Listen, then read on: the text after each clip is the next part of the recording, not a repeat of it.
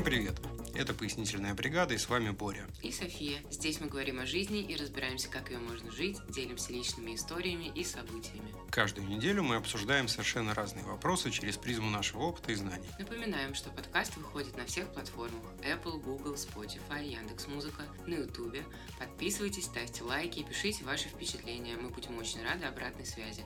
Тем более теперь вы можете написать нам в Телеграм-канал. А если вам нравится то, что мы делаем, вы всегда можете поддержать нас по ссылкам в описании. А сегодня у нас специальный выпуск подкаста. У нас сегодня гость. Встречайте, Александр.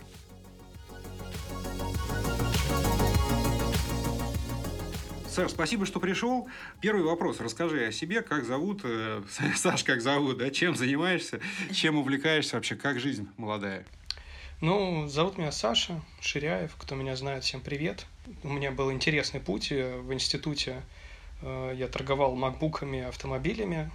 Был такой у меня эпизод моей биографии. Наверное, вершиной и самой главной вехой этого начинания был обмен китайского Верту на Ford Taurus. Вот. Боря, наверное, помнит эту историю даже. Ого. Я помню, да. Саша может. Это было очень смешно.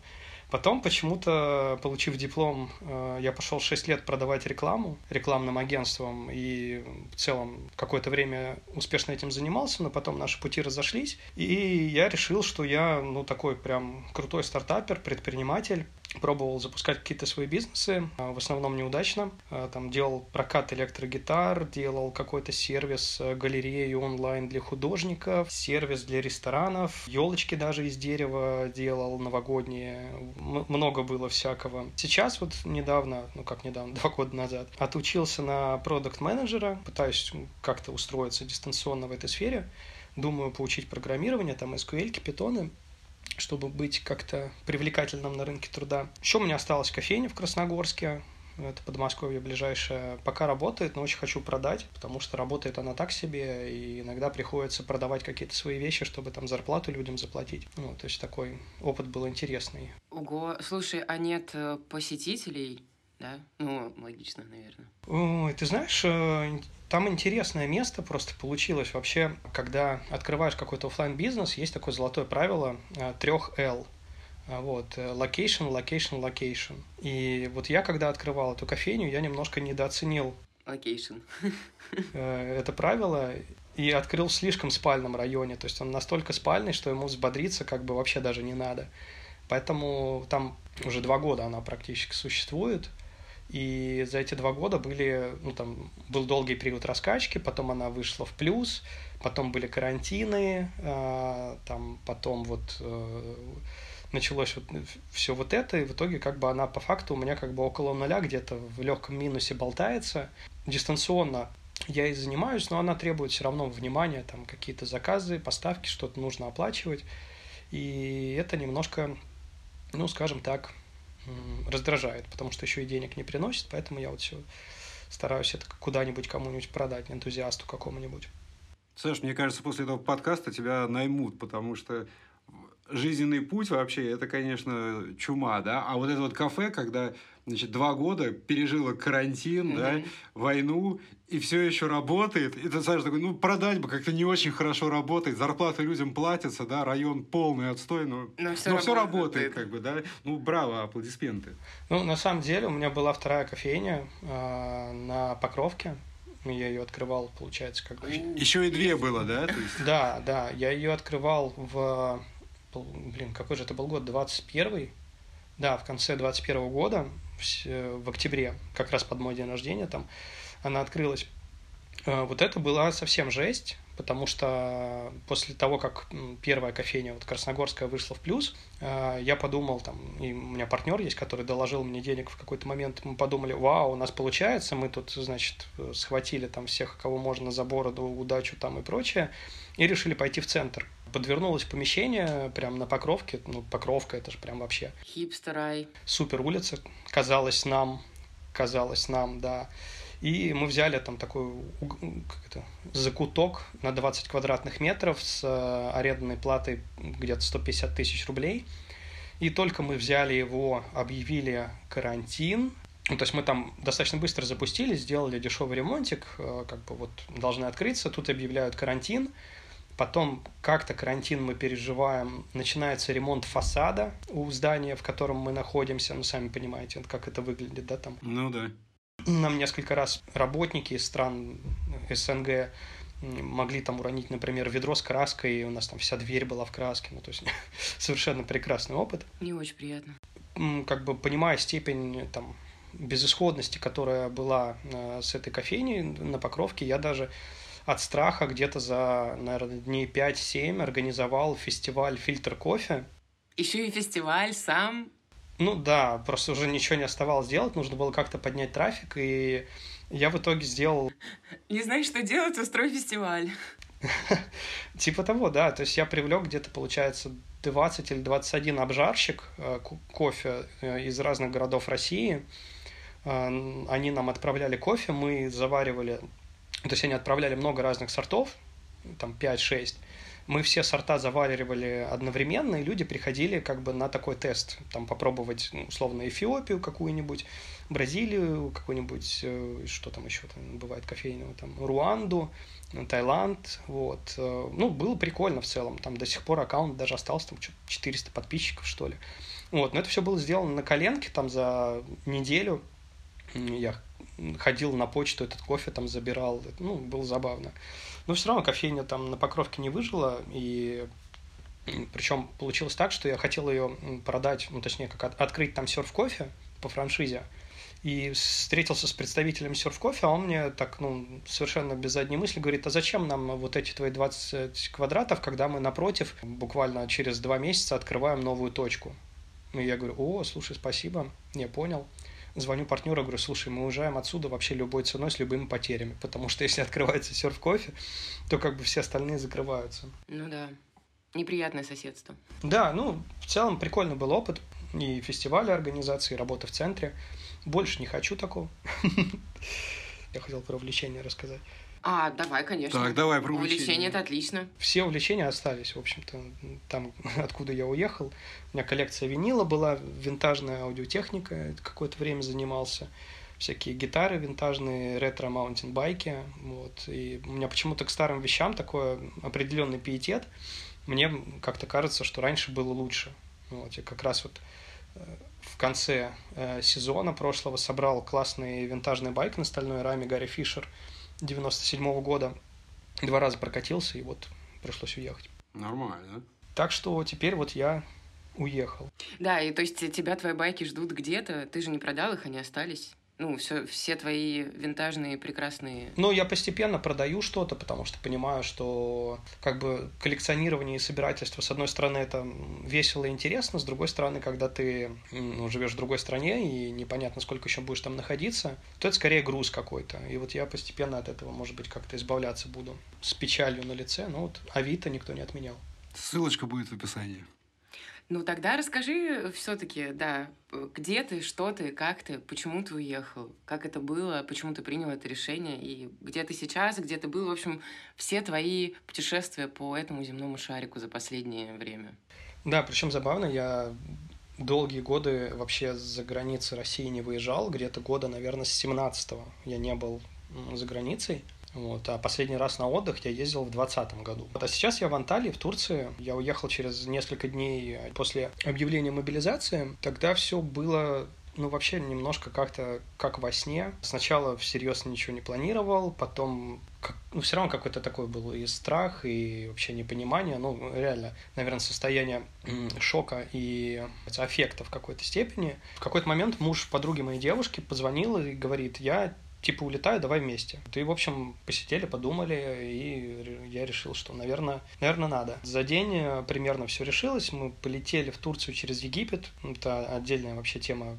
Египет это ужасно, потому что мы полетели, получается, в Хургаду. Это были единственные более-менее доступные билеты. И только из Хургада можно было уже улететь как-то в Турцию. В Турцию билеты на тот момент стоили там, прямые там, по, по 500 тысяч, что ли. Вау. А в Хургаду? А в Хургаду за 100. Ну, так, вообще. Ну, это же по-божески. За копейки, можно сказать. А это примерно какое время мы обсуждаем? Ну, то есть там типа 20 числа сентября. Да, 20 числа сентября. Буквально пара-тройка дней прошла, и вот мы улетаем, прилетаем в Хургаду, и, соответственно, у нас есть только билеты в Египет, и на месте нам нужно сориентироваться, купить билеты э, в Анталию, ну и вообще как-то оттуда выбраться. Причем мы прилетели ночью, в 3 часа ночи. У нас был якобы забронирован отель, но когда мы туда пришли, выяснилось, что как-то нас никто там не ждет.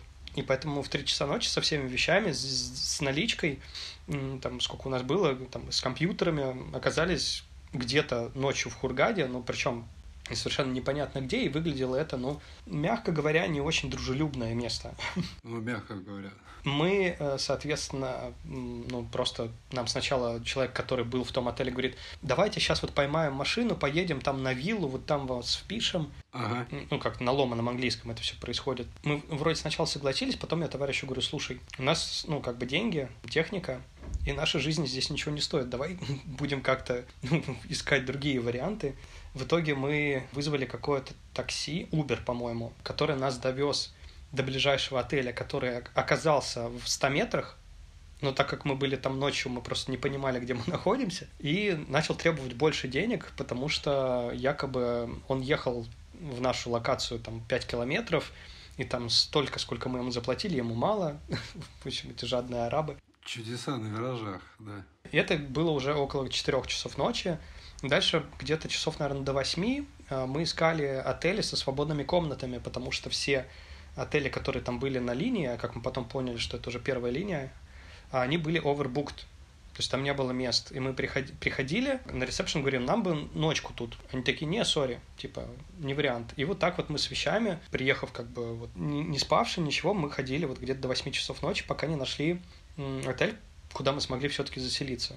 По-моему, одну или две ночи мы там провели. Э, как раз вот в это время мы покупали билеты в Анталию через Стамбул. Один денечек мы там посидели в этом Египте, искупались даже. В Красном, Красное это море, да, вроде. После этого, да, перелет в Стамбул, потом в Анталию. При этом, конечно, в Стамбул мы тоже летели из Хургады. Достаточно забавно, потому что, ну, во-первых, Хургадский аэропорт, это какой-то ужас, там три э, проверки, три раза тебя шмонают. Какой театр безопасности, Ой, да? кстати, я слышала об этом, мне коллега рассказывал, там вообще какая-то жесть. Да, да, да, да, да. Шмонают, шмонают, шмонают, потом нас сажают в самолет. Ну и как бы мой товарищ, и я, в принципе, летать не очень любим, а он вообще как бы очень сильно боится. И в итоге нас сажают в самолет, и мы час просто сидим. То есть ничего не происходит. Даже больше, наверное, полтора. Потом приводят каких-то людей, и вот мы ну, там уже наконец-то начинаем вылетать. По прилету мы выходим из самолета, мы сидели причем не рядом, а в разных местах так получилось. И я его спрашиваю, ну ты как? Он говорит, слушай, это самый вообще классный полет. Я говорю, в смысле? Это же было просто ужасно. Он такой, да нет, я вот как сел, я заснул и проснулся, когда мы уже прилетели. А я все, все вот эти полтора часа на нервах сидел и, в общем, оглядывался по сторонам в поисках хоть какого-то спасения. Да уж, история огонь. Итак, теперь ты в Турции, значит, э, полумесяц на минаретах. А как давно ты, получается, в Турции? С сентября, да, с конца? Ну, получается, да. То есть в самом конце сентября уже я был в Турции.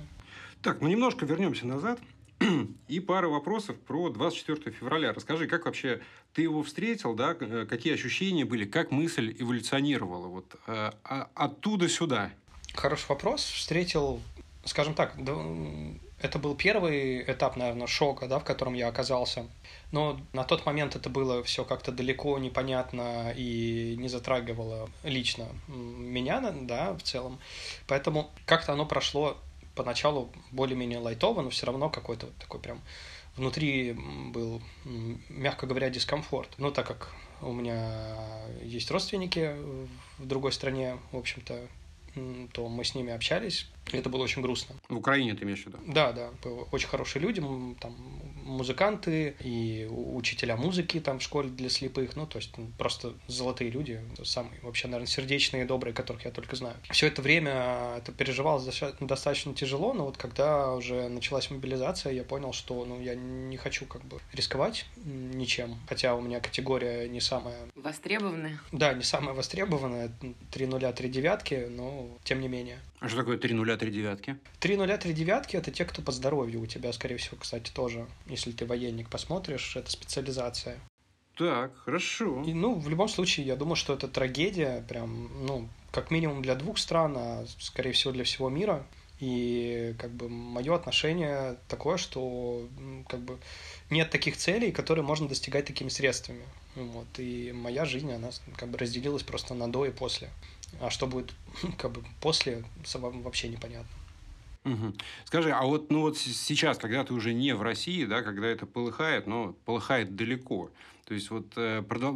ощущается ли и дальше накал? Вот смотришь ли ты новости, листаешь ли вот это все, погружаешься ли в тему? Ну, накал ощущается безусловно.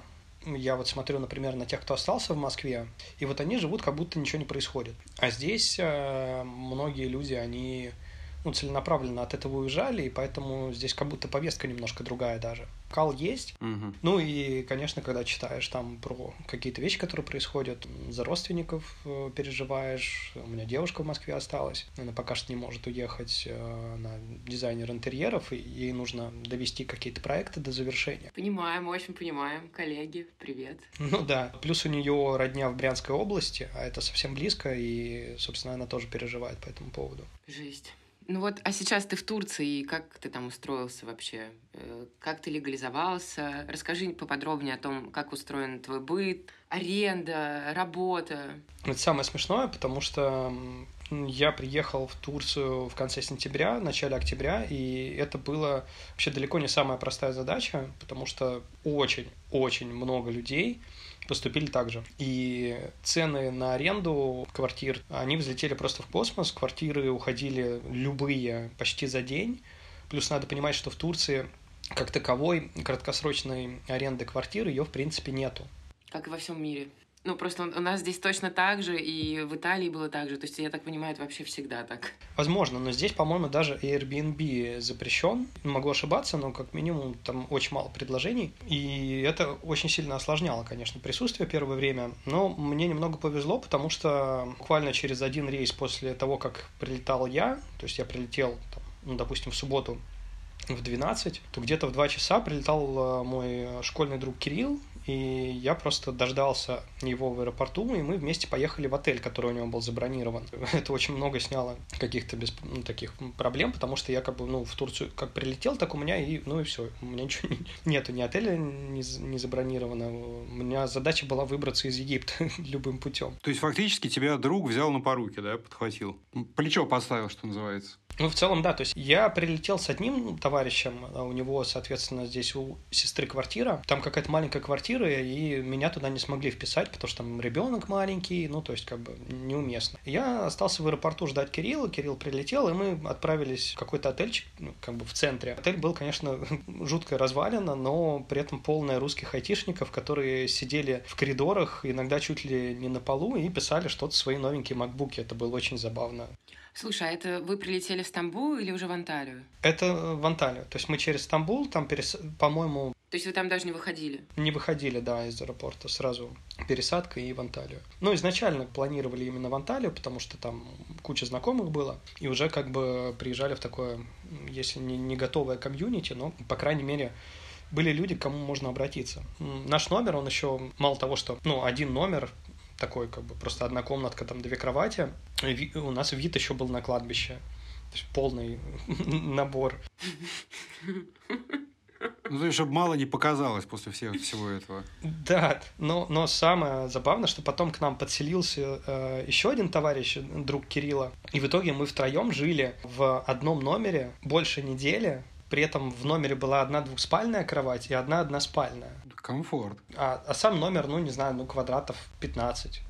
Вот. Время от времени мы там переезжали в другие номера, когда они освобождались, но все равно это было такое немножко некомфортное, но очень смешное общежитие, там концентрация черного юмора. Ну это приключение. да, ну то есть это прям Почти как в казарме. Это, это, это было очень забавно. Только в Турции. Это турецкий окоп. Ну да, ну практически.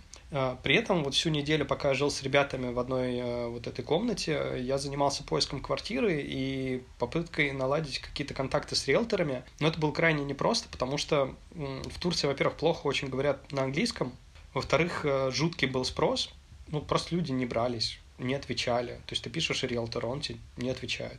Приходилось как-то через знакомых спрашивать где-то там хоть какого-то адекватного человека, что посоветовали. Потом еще через несколько дней прилетел еще один мой друг, и мы уже стали прям активно заниматься квартирой, нашли риэлтора англоговорящего, адекватного, и почти сразу подали документы на ВНЖ. То есть это получается, либо мы 30 числа сентября подали, либо в начале октября. А как там сейчас вообще обстановка с ВНЖ? Э, новостей же очень много про то, что там их не выдают или это сложно. Сейчас плохо, тогда было страшно, но в целом выдавали, и мы успели. То есть э, нам где-то через месяц, наверное, сделали ВНЖ, вот карточка есть до конца сентября, то есть я уже легально здесь нахожусь. При том, что риэлтору за помощь там в оформлении документов и в подаче мы заплатили, ну, там, тысячи две рублей, наверное, не больше. То есть очень, очень адекватно. Ничего себе. Это очень дешево звучит, да. А да. какие вообще открывают перспективы ВНЖ? Ну, то есть, что, что позволяет э, делать? Ну, ВНЖ, во-первых, позволяет находиться э, безвыездно до года. Во-вторых, дает э, очень много разных скидок. Музеи, на медицину, на... Ну, иногда, по-моему, даже в магазинах какие-то скидки есть. Сейчас, да, сейчас с этим плохо, сейчас не выдают, много отказов, а люди уже сняли квартиру. И в Турции, причем чтобы получить ВНЖ, надо снять минимум на полгода, но все снимали на год, потому что, естественно, турки э, немножко просекли тему и меньше, чем на год не заключали договора. И очень много людей, у кого сейчас есть договора на год, но они получают отказ по ВНЖ. Жесть какая. Так. И поэтому в чатах, э, в чатах время от времени всплывают объявления, там, например, продам всю мебель, только заберите там за супер дешево, мы там срочно уезжаем через два дня с квартирами тут люди немножко влетели. При этом вот мы смотрели о, прям плотно несколько дней э, с риэлтором квартиры, но они были либо с предоплатой на год вперед, как вам такое? Прям... Ну, добро пожаловать в капкан. Да, э, то есть как бы ты можешь сделать предоплату на год, потом тебе не дают ВНЖ и как бы здравствуйте.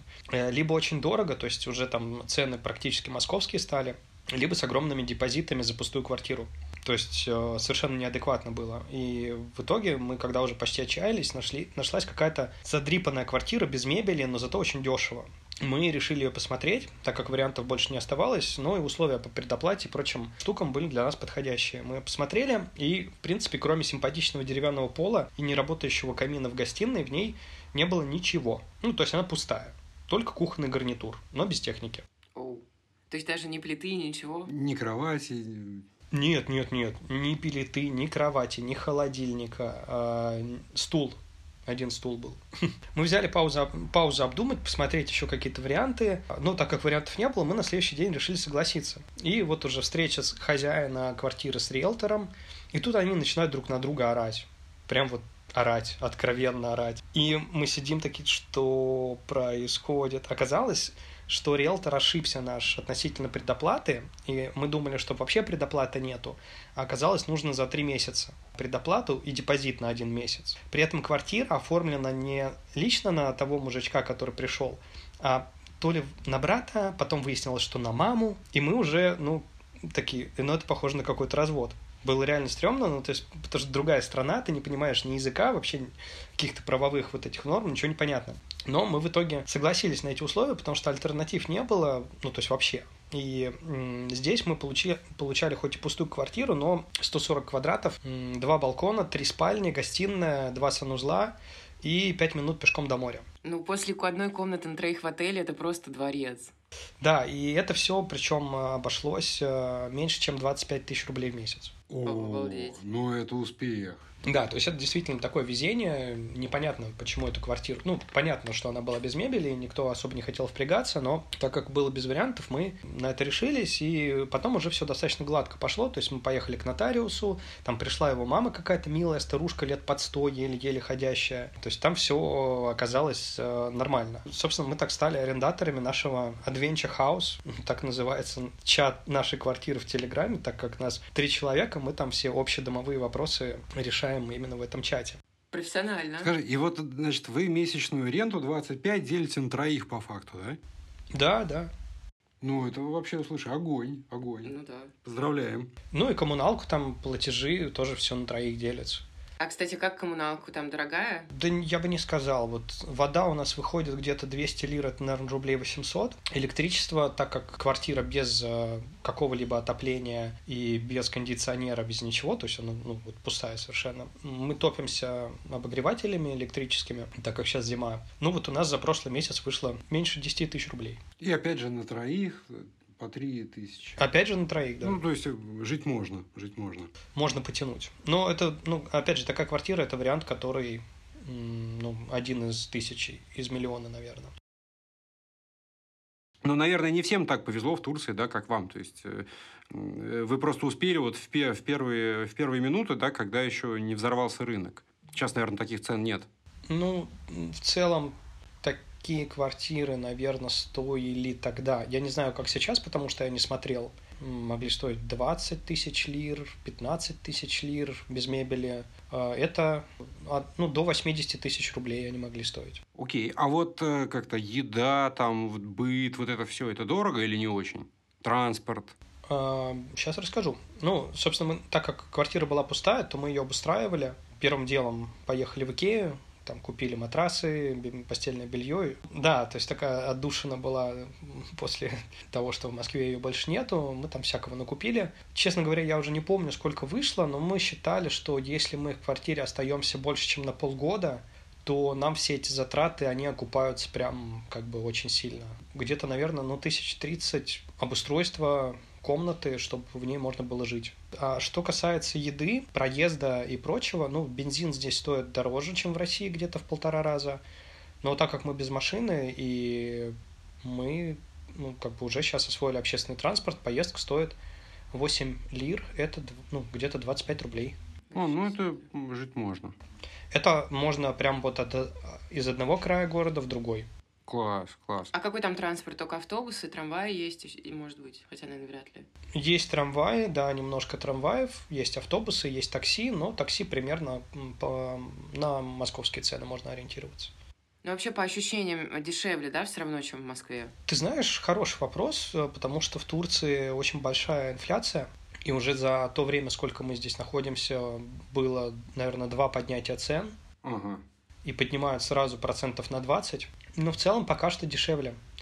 То есть, если не шиковать, ну, я в основном же, там, например, сравнивал цены по кофе. Только сейчас вот турецкий там кофе, ну, точнее, не, не турецкий кофе, а кофе в турецких кофейнях, там какой-то капучино, он будет стоить ну, пока что еще дешевле, чем в московских кофейнях. В Москве, наверное, рублей 180, ну, у меня в кофейне 180 стоит кофе, а здесь еще где-то он выходит 120, 150, попить кофейку, что-то такое не сильно затрат. Плюс мы нашли лайфхак, здесь есть э, доставка всякой еды. Она, конечно, не, не такая классная, как в Москве, когда тебе за 15 минут привозят все, что угодно. Здесь можно прождать и час, и два, но они привезут. Мы берем огромную порцию риса с курицей, вареный рис вареная курица. Нам это выходит где-то 250 рублей, наверное, за примерно 800 грамм еды. Этого хватает на весь день, и вот мы заказываем почти каждый день. И вот, ну, то есть в магазинах, если ходить, есть магазины подороже, подешевле, ну, как бы, если знать места, то в целом там ну, дешевле, чем в Москве. Есть еще рынки. Каждый день э, в одном из районов э, Анталии э, проводится рынок. Туда приезжают фермеры и торгуют. И можно туда прийти, там можно торговаться, там можно купить килограмм помидоров за 25 рублей. Если поставить задачу экономить, прям очень жестко, тут можно прям очень дешево жить. Мы в такой как бы живем средней экономии, то есть до разумного. Просто ну, на эти рынки там надо ходить с тележкой прям, потому что ты закупаешься на неделю и тащить это на себе не вариант. Мы еще пока не настолько ассимилировались, чтобы купить тележку. Слушай, здорово. Скажи, вообще в целом страна нравится? Люди там, вот э, быт, не знаю, песнопение мулы. Как это все у тебя заходит? Ха, да, у нас, кажется, поставили новый громкоговоритель на мечети, и буквально несколько, последние несколько дней как раз эти песнопения, они громче звучат. Вообще, в целом, Турция – это страна нюансов. Есть такое э, устоявшееся словосочетание «турецкий рандом». И вот оно полностью описывает э, местную реальность. Например, несмотря на то, что мы подавали документы на ИКОМЕД, это местное ВНЖ, все вместе э, через э, нашего риэлтора-помощника. Сами карточки кометов приехали в разное время на разные почты. Это как? При том, что у вас, по идее, одна почта, да? По идее. Ну, по идее, да. Но при этом моя приехала на центральную почту, а у другого товарища приехала в районное отделение, и он несколько раз ходил на центральную почту напрасно, потому что думал, что его карточка там. А третьему привезли курьером домой. Ничего себе. клиент. И примерно так же происходит, например, с доставкой мебели, с доставкой еды. Ни один курьер не предупреждает заранее, что он приедет, всегда по факту. Иногда приезжает на другой адрес на турецком, и тебя пытается спрашивать, куда ему ехать. Условия открытия банковской карты например, отличаются от отделения к отделению. Причем часть банков не открывает счета русским или иностранцам. То есть ты просто ходишь по отделениям и спрашиваешь, а у вас как? Они такие, а мы не открываем. Хорошо, идешь в другое, там, в другой банк. Они говорят, а мы открываем, но депозит там. Или еще что-то. В итоге мне на то, чтобы открыть карту, ушло три недели. Три недели я целенаправленно занимался только тем, что искал подходящий банк, чтобы там открыть. Ножками ходил, разговаривал с менеджерами. Просто, например, очень многие банки хотели депозит от 3 до 10 тысяч долларов э, с блокировкой этой суммы на полгода. Ну, по красоте, так. А я правильно понимаю, Саш, что ты можешь в, в, в один и тот же банк, но в разном отделении получить разный сервис? Но банк будет один и тот же. То есть, типа, как если бы я там пришел в Альфа-банк на Полежаевской, мне бы сказали, тебе карту не откроем, там, типа, нельзя, а вот на Фрунзенской уже можно, да? Абсолютно так. Единственное, что вот именно есть банки, у которых политика, что они иностранцам не открывают, и там никакие бренчи не открывают. А есть банк, ты приходишь в одно отделение, тебе говорят, ну, депозит, э, например, 3000 лир или там 6000 лир, и плата за открытие 1000 лир. Ну, ты такой думаешь, ну, вроде как еще приемлемо. Ну, по крайней мере, я так думал, так как я ходил, собирал информацию, и ее только пешком можно было собрать. Иду в другое отделение, говорят, а у нас без депозита просто плата за открытие 2000 лир. То есть там ты платишь тысячу за открытие, а здесь 2000, но зато без депозита. Ну, то есть вот абсолютный рандом. В итоге я открыл бесплатно, без депозита и в отделении на соседней улице. Ну, это браво. Ушак. Да, супер. Как удалось? Просто, просто рандомно, везение, рандомный, да? турец, турецкий рандом. Да, просто турецкий рандом. Я просто пришел, узнал условия, но э, там тоже все было непросто, потому что э, я когда первый раз пришел, уже получив э, карточку и комета, я прихожу, они говорят, у вас проблема, с адресом. Выяснилось, что э, я получил карточку ВНЖ, но почему-то в системе мой адрес не отображался. Мне пришлось еще раз идти в миграционное отделение, стоять там в очереди. И эти очереди это отдельная тема, то есть там еще где-то 4 дня я потратил на то, чтобы разобраться с как бы пропиской местной, потому что меня туда не внесли, э, предыдущих жильцов не выписали, мне нужно было выписать старых жильцов и вписаться самому, чтобы мои данные появились в системе. И я прихожу в миграционное отделение, это ГЕЧ называется здесь. Мне дают, ну, прихожу там, например, где-то в 3 часа дня. Э, работает это до полшестого. Я думаю, ну, хватит времени, чтобы такой простой вопрос решить. А мне дают номерок 284, например. При этом окно, которое обслуживает эти номерки, оно работает до 280 номера, а потом закрывается, и человек уходит. А у тебя 284. И ничего не происходит. А у меня 284, да. И, и я стою в итоге, все уже как бы заканчивает работу вот это местное миграционное отделение, я стою и говорю, ребята, а, ну а как бы что делать? Они такие, ну, приходите завтра. Я говорю, извините, ну, я тут как бы, вот мой номерок. Они такие смотрят, 284, вам не должны были его дать. Я говорю, ну, тем не менее, понимаете, вот он у меня в руках, вот как бы я вас не обманываю. Собственно, первый раз э, я так и ушел мне ничего не оставалось. Второй раз эта ситуация повторилась, я уже просто стал говорить, позовите начальника, э, они говорят, его нету, потом я иду в другое место, говорю, позовите начальника, мне говорят, а вон он там сидит, я подхожу, объясняю как бы ситуацию, ну, благо, что в Турции, в принципе, если у тебя какая-то проблема возникает в государственных, муниципальных а, вот этих органах, всегда нужно звать начальника. Потому что, как правило, это адекватные люди, а рядовые турки, они не хотят брать на себя ответственность, и если видят, что ты настроен решительно, они рано или поздно тебя к начальнику отведут, и вот он уже как-то может решить вопрос. Я пришел к начальнику этого ГИОЧа, он говорит, да, так бывает, но вот, тем не менее, как бы завтра приходите без очереди сразу ко мне, я вас проведу. Окей, я прихожу на следующий, на следующий день. То есть это уже третья попытка? Да, да, да, да, да. Я прихожу на следующий день, он меня там звонит какому-то человеку, говорит, вот подходите к мистеру там этому, он вам поможет. Я подхожу к этому мистеру. Этот мистер, который причем меня видел два дня до этого, говорит, ну да, да, ладно, да, сейчас я сейчас вам помогу.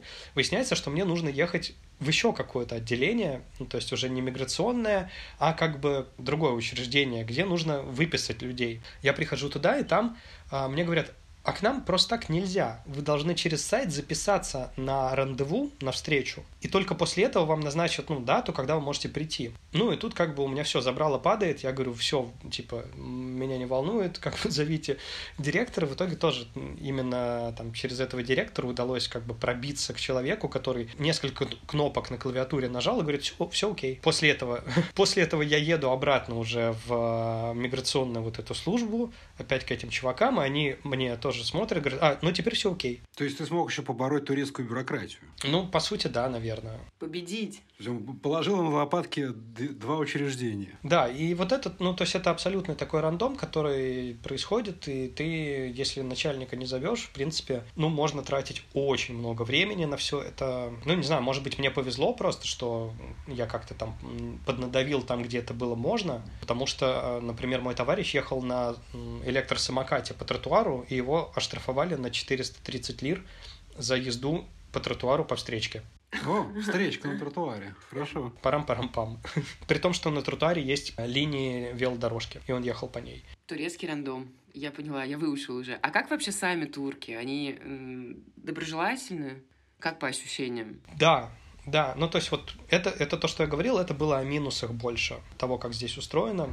Если говорить о плюсах, то сами турки весьма добродушные, не агрессивные, много модной, модной молодежи, в татухах, в пирсинге, ухоженных взрослых мужчин, в отличие от РФ. То есть очень есть стильные ребята. Но э, повально, конечно, почти никто на английском не говорит, то есть изредка кто-то из молодых нормально владеет, а вот такое поколение постарше жестами, силой мысли с ними договариваешься. Из плюсов здесь очень крутая природа. Здесь э, очень интересно с исторической точки зрения южное побережье, где Анталия находится, потому что здесь каждые 30-40 километров расположены древнегреческие города, и по ним э, нам повезло покататься, так как в начале октября приехала моя знакомая, она собиралась в отпуск, у нее здесь квартира, э, уже лет 12, наверное. Она собиралась в отпуск, а ее мужа не выпустили из страны так как он из Башкирии вроде бы, и этот регион был закрыт на выезд. Несмотря на то, что они вылетали из Москвы, а он, он из Башкирии, его не выпустили. Поэтому она прилетела одна, ей было скучно, она со мной связалась, и две недели она возила нас на машине по местным достопримечательностям. Это было очень круто. Тепло еще, наверное, было. Да, во-первых, было очень тепло, то есть мы там купались просто как не в себя. Во-вторых, ну, просто пример древнегреческой цивилизации. Где-то 3000 лет назад в городе есть водопровод, канализация, фонтаны, торговые ряды. При, при том, что некоторые древнегреческие города, их, э, например, могло затопить селью, ну, там, грязью. И на них уже построились турецкие города. И турки, которые строились поверх этих древнегреческих городов, они даже не знают, что, по сути, под ними другой город. Только сейчас, вот э, ну, где-то с 80-х годов, там немецкие археологи европейские, они там где-то раскопки проводят, где это возможно. А где стоят дома современные, там неизвестно, сколько всего э, как бы похоронено. Ну, вот такие здесь приколы есть. То есть как, как, как с Каиром, да, в Египте же так, такая же история. То есть э, люди строят новое на месте старого, и хочется подкопаться, а куда ты город денешь? Под Анталией еще одна Анталия под землей. Анатолия. Так, то есть турки тебе в целом нравятся. И вот все, все, что вокруг тебя некорректно, наверное, сказать, нравится или нет, потому что все-таки у них немножко другой менталитет, они больше мусорят, чем я это себе морально позволяю, они бывают шумные, понятия какой-то личного пространства нет, не слышали, правила дорожного движения уступить пешеходу или там развернуться через двойную сплошную, а, а что такого? Ну вот, то есть, в принципе, тут, опять же, какой-то вот рандом у них очень часто происходит, но как бы с ними можно сосуществовать вполне э, комфортно. У нас, например, снизу, получается, мы живем на втором этаже, э, на первом этаже кафешка, и очень милые турецкие тетушки там лепят пельмешки, и мы к ним ходим кушать, и ну прям замечательно. Они очень дружелюбные и классные. Ну, то есть это душевно, да, но по немецким меркам это анархия. Душевная анархия. Ну да, да. При этом мне в них очень нравится одна черта, что они умеют отдыхать. И они умеют наслаждаться тем, что у них есть. И, например, если это выходной день или это вечер буднего дня в хорошую погоду, вся набережная, здесь очень большая набережная, километров, наверное, 6 длиной, она обустроена, прям это достояние Анталии. Я по ней регулярно нахаживаю где-то по 10-12 километров в прогулке. Вся набережная будет уставлена стульчиками раскладными, на которых будут сидеть турки. Перед ними будут столики с чаем или пивом. Вот иногда взрослые мужики сидят с вискарем. И вот они так проводят время, ни в чем себе не отказывая. Но при этом никого там сильно пьяного, каких-то драк или чего-то подобного ну, ни разу я не видел. Они просто с семьей наслаждаются морем, наслаждаются природой, играют с детьми. Они очень любят детей, собак тоже и кошек. Тут, ну, кошек здесь как голубей, наверное. Очень бывают комичные ситуации, когда, например, идут турки лет 25-30, накачанные, такие здоровые мужики, все в черном, такие брутальные. 3-4 таких идет, видят какую-нибудь собаку и начинают просто ее чесать, гладить, играть с ней, как малые дети. Но это очень забавно. Это очень мило. А расскажи, а на что похоже русское комьюнити в Турции? Есть ли оно? Как-то ты с ним сталкивался? И вообще, понятно, что там русских очень много, но как там это все Кстати, устроено? сколько? Кстати, сколько? Вот э, надо понимать, что, во-первых, Анталия — это не Турция. Она очень сильно отличается от всей Турции, потому что это курортный город, и здесь все в перемешку. И, например, конкретно Анталия — это 2 миллиона жителей где-то, из э, которых, по разным данным, чуть ли не полмиллиона русских. Вау. То есть это 25% населения, да? Да, да. Обалдеть. Это вот приехавший или так было до? Это было до, то есть здесь, я так понимаю, что было несколько волн миграции, в том числе здесь есть э, представители так называемого глубинного народа, которые просто ну, там греют косточки, и поэтому, если местные, там, Facebook, например, запрещенная в России организация, да, если зайти в чат в Фейсбуке и спросить там какого-то совета, ну, там, русские в Анталии называются, там 60 тысяч человек, по-моему, Просто приведу пример, насколько там токсичное и интересное вообще происходит общение. То есть человек спрашивает, где купить... Почему спрашивает? Потому что аптеки в Турции работают до пяти вечера. Ну, как и многое. То есть после пяти вечера и в воскресенье не работают аптеки. Ну, там есть какие-то дежурные, но до них далеко добираться. И поэтому человек вечером спрашивает, где можно купить поблизости таблетки от головы? Болит голова. На что ответ? Выпей водки она все лечит. Понятно, понятно. Ах. Поэтому, да, спрашивать совета в русскоговорящих э, каких-то этих сообществах достаточно дело бесполезное. Но, тем не менее, вот сейчас сюда очень много приехало э, людей, каких-то молодых семей, айтишников, семей айтишников креативного класса. И в целом, если я иду по набережной в Анталии, наверное, процентов 30 это молодые люди, кто приехал, говорят на русском, с семьей или без семьи, но вот так как Анталия большая, то здесь все рассредоточены. То есть есть несколько районов, и на автобусе от одного конца до другого, ну, наверное, ехать часа полтора. Ну, город достаточно немаленький. В то же время, если говорить про комьюнити в Турции, есть город Каш. О, это мы знаем, он это маленький IT-рай русских э, иммигрантов. Да, да, да, да, да. Я там был два или три раза уже. У нас там э, живет моя знакомая, они снимают виллу, и мы к ним, э, когда моя девушка ко мне приезжает, мы иногда к ним приезжаем, тоже посидеть на вилле, как бы вписаться там, походить по кашу. Вот, например, каш, ну я не знаю, сколько там человек живет, тысяч двадцать, тридцать максимум. То есть его можно за 40 минут пройти пешком от края до края, вот прям от края до края. Но при этом есть местная группа, называется называется «Наши в каше», русскоговорящая. И там 9 тысяч человек. Ну, это много. Это очень много. И в каше русских ты встречаешь раза в три чаще, чем в Анталии. А в Анталии, ну, как бы тоже, в общем-то, очень часто встречаешь. У меня в каше живет пять а, разных знакомых, которые друг друга не знают, то есть это независимые как бы друг от друга люди, но лично я там знаю ну, как минимум пять человек, которые вот э, кто-то там с рекламного рынка, кто-то из ресторанной сферы, кто-то там еще откуда-то, ну вот они там все же, и у них там весело, там, мы там были на вечеринках. Так как Каш маленький, там гораздо проще организовать людей на какие-то движухи, и поэтому проводятся какие-то игры, Типа самые умные это как викторина. Там люди по командам разбиваются, отвечают на вопросы там какие-то тематические вечеринки, там у нас, э, получается, знакомая, она диджей, там всего каша устраивает, там все движухи, ну, то есть там прикольно, но он очень маленький, и там прям долго было бы скучно. То есть в Анталии ты чувствуешь, что ты в городе, и здесь есть и Икея, и тор- какие-то торговые центры, и в целом как бы здесь можно вот три часа гулять, и ты не уйдешь из города, а каш ты проходишь там за полчаса, и остается только вписываться на какие-то мероприятия. Я так иногда шучу, что живешь в Анталии, а в Каш как на дачу ездишь. Ну да, такой курортный городок. Ну, да, но там прикольно. Если кто-то будет в Турции, я прям рекомендую там побывать. Это сейчас очень милое, очень дружелюбное место, где, ну, соответственно, там не было вот этих волн миграции, которые э, ранние, старые. И там в основном э, креативный класс, молодые активные ребята. Ты можешь просто там сесть в кафе, и с тобой кто-то познакомится, пообщается, и это будет, ну, настолько как естественно прям и приятно. В общем, достаточно здорово. Ясно. Да, скажи, а вот вернемся в Москву. Ты вначале отметил, что люди в Москве живут, как будто ничего не происходит. А, э, расскажи вот про тех, кто остался. Как вообще семья, как друзья, как вот происходит общение, когда ты, собственно, в Турции, а не там? На что это сейчас похоже? Ну, это достаточно тяжело, потому что, ну, да, семья у меня осталась, у меня девушка осталась в Москве. И, соответственно, за все время, сколько я здесь нахожусь, она приезжала два раза, где-то на две недели. Вот, все это время, как бы, получается, не вместе с ней. Родители остались, друзей вообще в Москве осталось очень мало. То есть все разъехались, да? Да, то есть из моего окружения так получилось, что, наверное, уехало как будто бы большинство, да. Кто-то в Армении. Ну, это, наверное, хороший знак, что ты един во мнениях, да?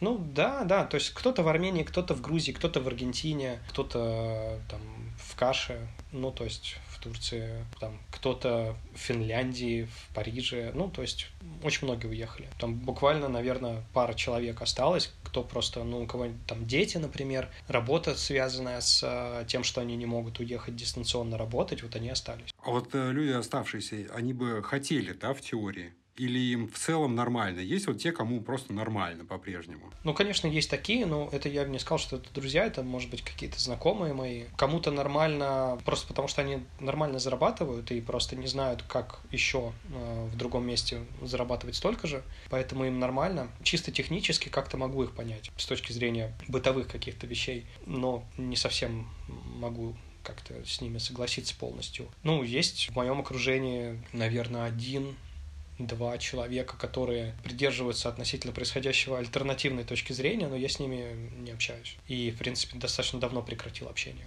Ясно. Слушай, а вот самое главное, семья, да, родители. Э, у них нет в планах, в планах уезжать?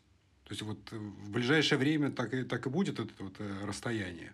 Хороший вопрос, потому что сложно строить какие-то планы, особенно когда взрослые люди, у которых там тоже все завязано на локации. В общем, достаточно тяжело там все перекроить, но в целом э, когда-то мои родители хотели там покупать квартиру в Карловых Варах в Чехии, не купили, сейчас жалеют, ну, может быть, э, как-нибудь... Ну, сейчас мы смотрим, думаем вообще, какие есть варианты, потому что, ну, Турция для того, чтобы пересидеть, это нормальный вариант. Для того, чтобы здесь прям жить, ну, я бы, наверное, сказал, что есть места получше. Да, здесь дешево, да, здесь хороший климат, но есть места тоже с хорошим климатом и, наверное, чуть более лучше работающими общественными институтами и с меньшей инфляцией, и с большей предсказуемостью, потому что здесь же есть определенные тоже политические обстоятельства, политическая борьба, которая неизвестно, как будет развиваться. Эрдоган вроде как такой глава всего, и вроде оно как бы предполагает, что так и останется, но опять же, неизвестно. И есть еще вопрос, например, э, с курдами, которые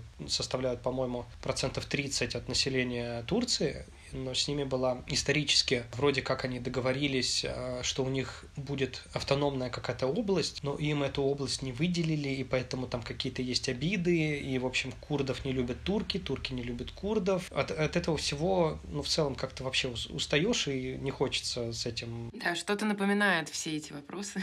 Да, да, да, да, да. У меня даже шутка родилась, что почему в Турции не любят группу Нирвана. Так-так.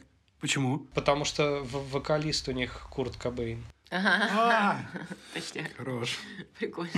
Слушай, ну отсюда э, логично вытекает вопрос, какие дальнейшие планы на жизнь, да? Вот ты уже обмолвился, что в Турции, видимо, не планируешь оставаться.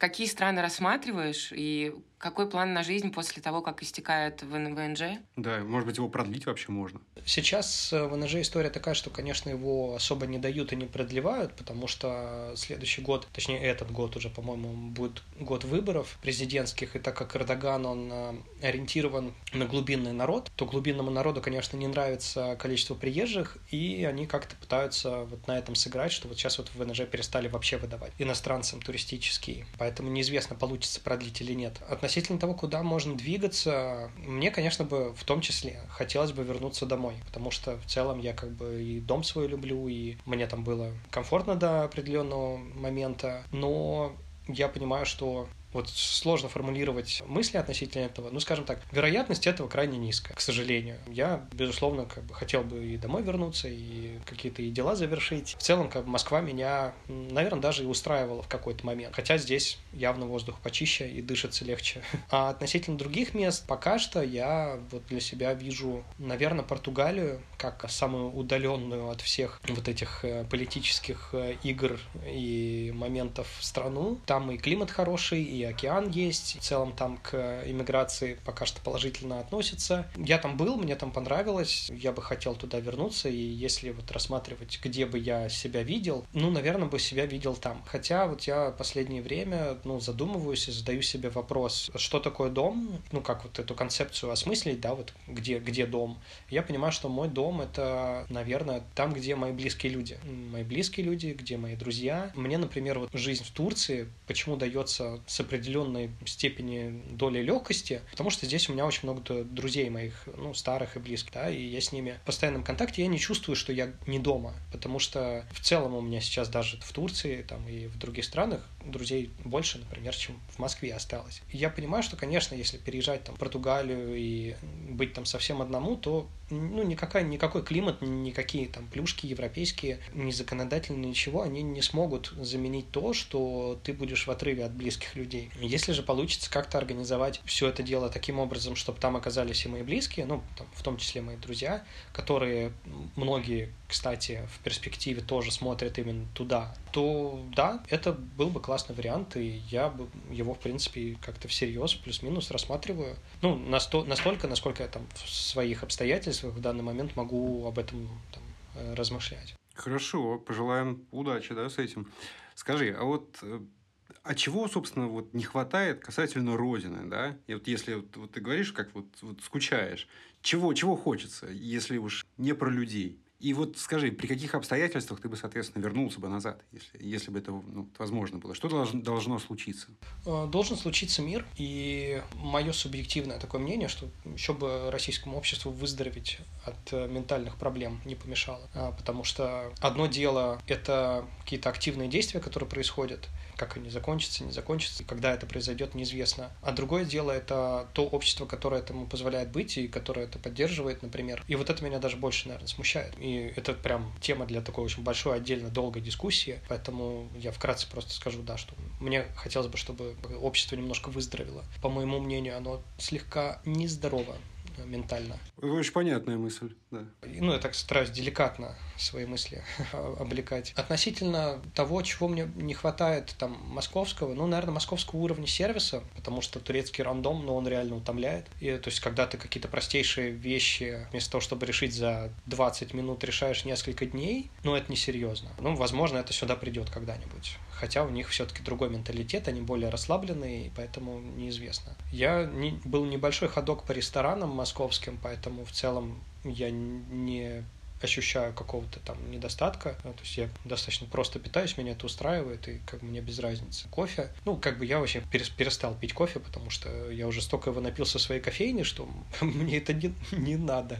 Профдеформация. Да, я вот привез, мне привезли китайский чай из Москвы, у меня этого чая еще на несколько месяцев, поэтому в целом нет каких-то таких. Может быть, да, вот то, что я считал своим хобби, увлечениями там с музыкой, с велосипедами, это не то, что составляет для меня какую-то прям не, необходимую часть моей жизни, я без этого могу обходиться. В идеале, да, конечно, если вот представить, что я куда-то переехал и там обустраиваю дом, мне бы хотелось это все перенести, поставить там пластиночку, чтобы можно было, и что-то еще. Ну, просто у меня дома было достаточно уютно и комфортно. Здесь пока что я в таких полуспартанских условиях, то есть матрас на полу, какие-то деревянные шкафчики из реек сколоченные, обогреватель. Ну, опять же, об этом не сильно беспокоишься, когда понимаешь, почему так, и понимаешь, что ну, что-то временное, да, оно может затянуться надолго, но, в принципе, я вообще человек непритязательный, как выяснилось, поэтому мне вроде как нормально. Ну, в моральном плане, наверное, очень притязательный, раз ты все же в Турции, да, вот во всех этих условиях прошел через все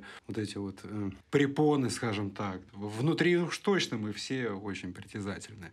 Слушай, отличная на самом деле история. Бра- браво. А вообще в целом, получается, ты достаточно позитивно смотришь в будущее. Ну, ты стараешься это делать, насколько это возможно. То есть у тебя есть какое-то ощущение, что когда-нибудь настанет вот этот светлый, прекрасный день. И... В общем, как ты считаешь, светлое или будущее впереди? Как ты это ощущаешь? Ощущаешь? Слушай, не могу ответить однозначно, потому что здесь, конечно, ну, во-первых, повестка другая. Когда это издалека читаешь какие-то новости, пытаешься анализировать, что будет, как оно вообще будет. Иногда накрывает прям очень жестко, прям это очень тяжело. Иногда выходишь на улицу, светит солнце, шумит море, кошки бегают, можно там, бесплатно кучу кошек почесать, поиграться с ними.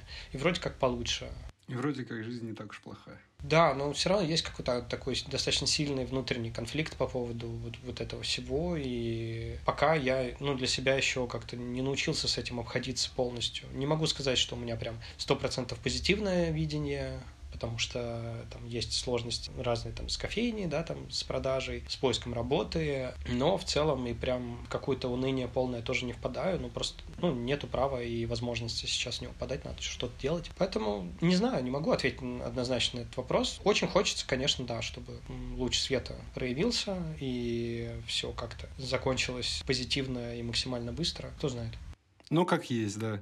Слушай, Саш, классная история, спасибо большое. Очень понравилось, потому что, потому что честная, такая вот сбалансированная, взвешенная.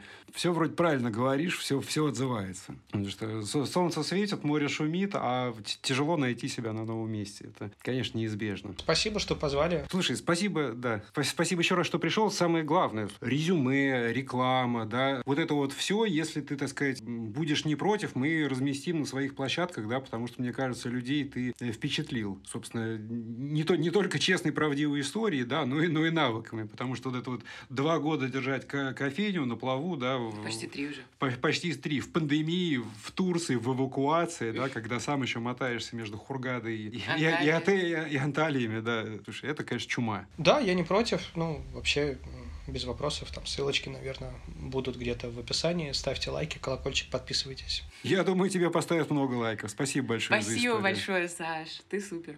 Ну что ж, на этом выпуск подходит к концу. Спасибо, что были с нами. Напоминаю, что поддержать нас можно по ссылкам в описании. Если вам понравился наш гость и вам как-то интересно с ним повзаимодействовать, все ссылки, которые, собственно, Александр нам передаст, будут также внизу под э, видео или аудио, в зависимости от того, на какой платформе вы нас слушаете. Или в телеграм-канале. Еще раз спасибо, что были с нами. Чао, амигос. Пока-пока.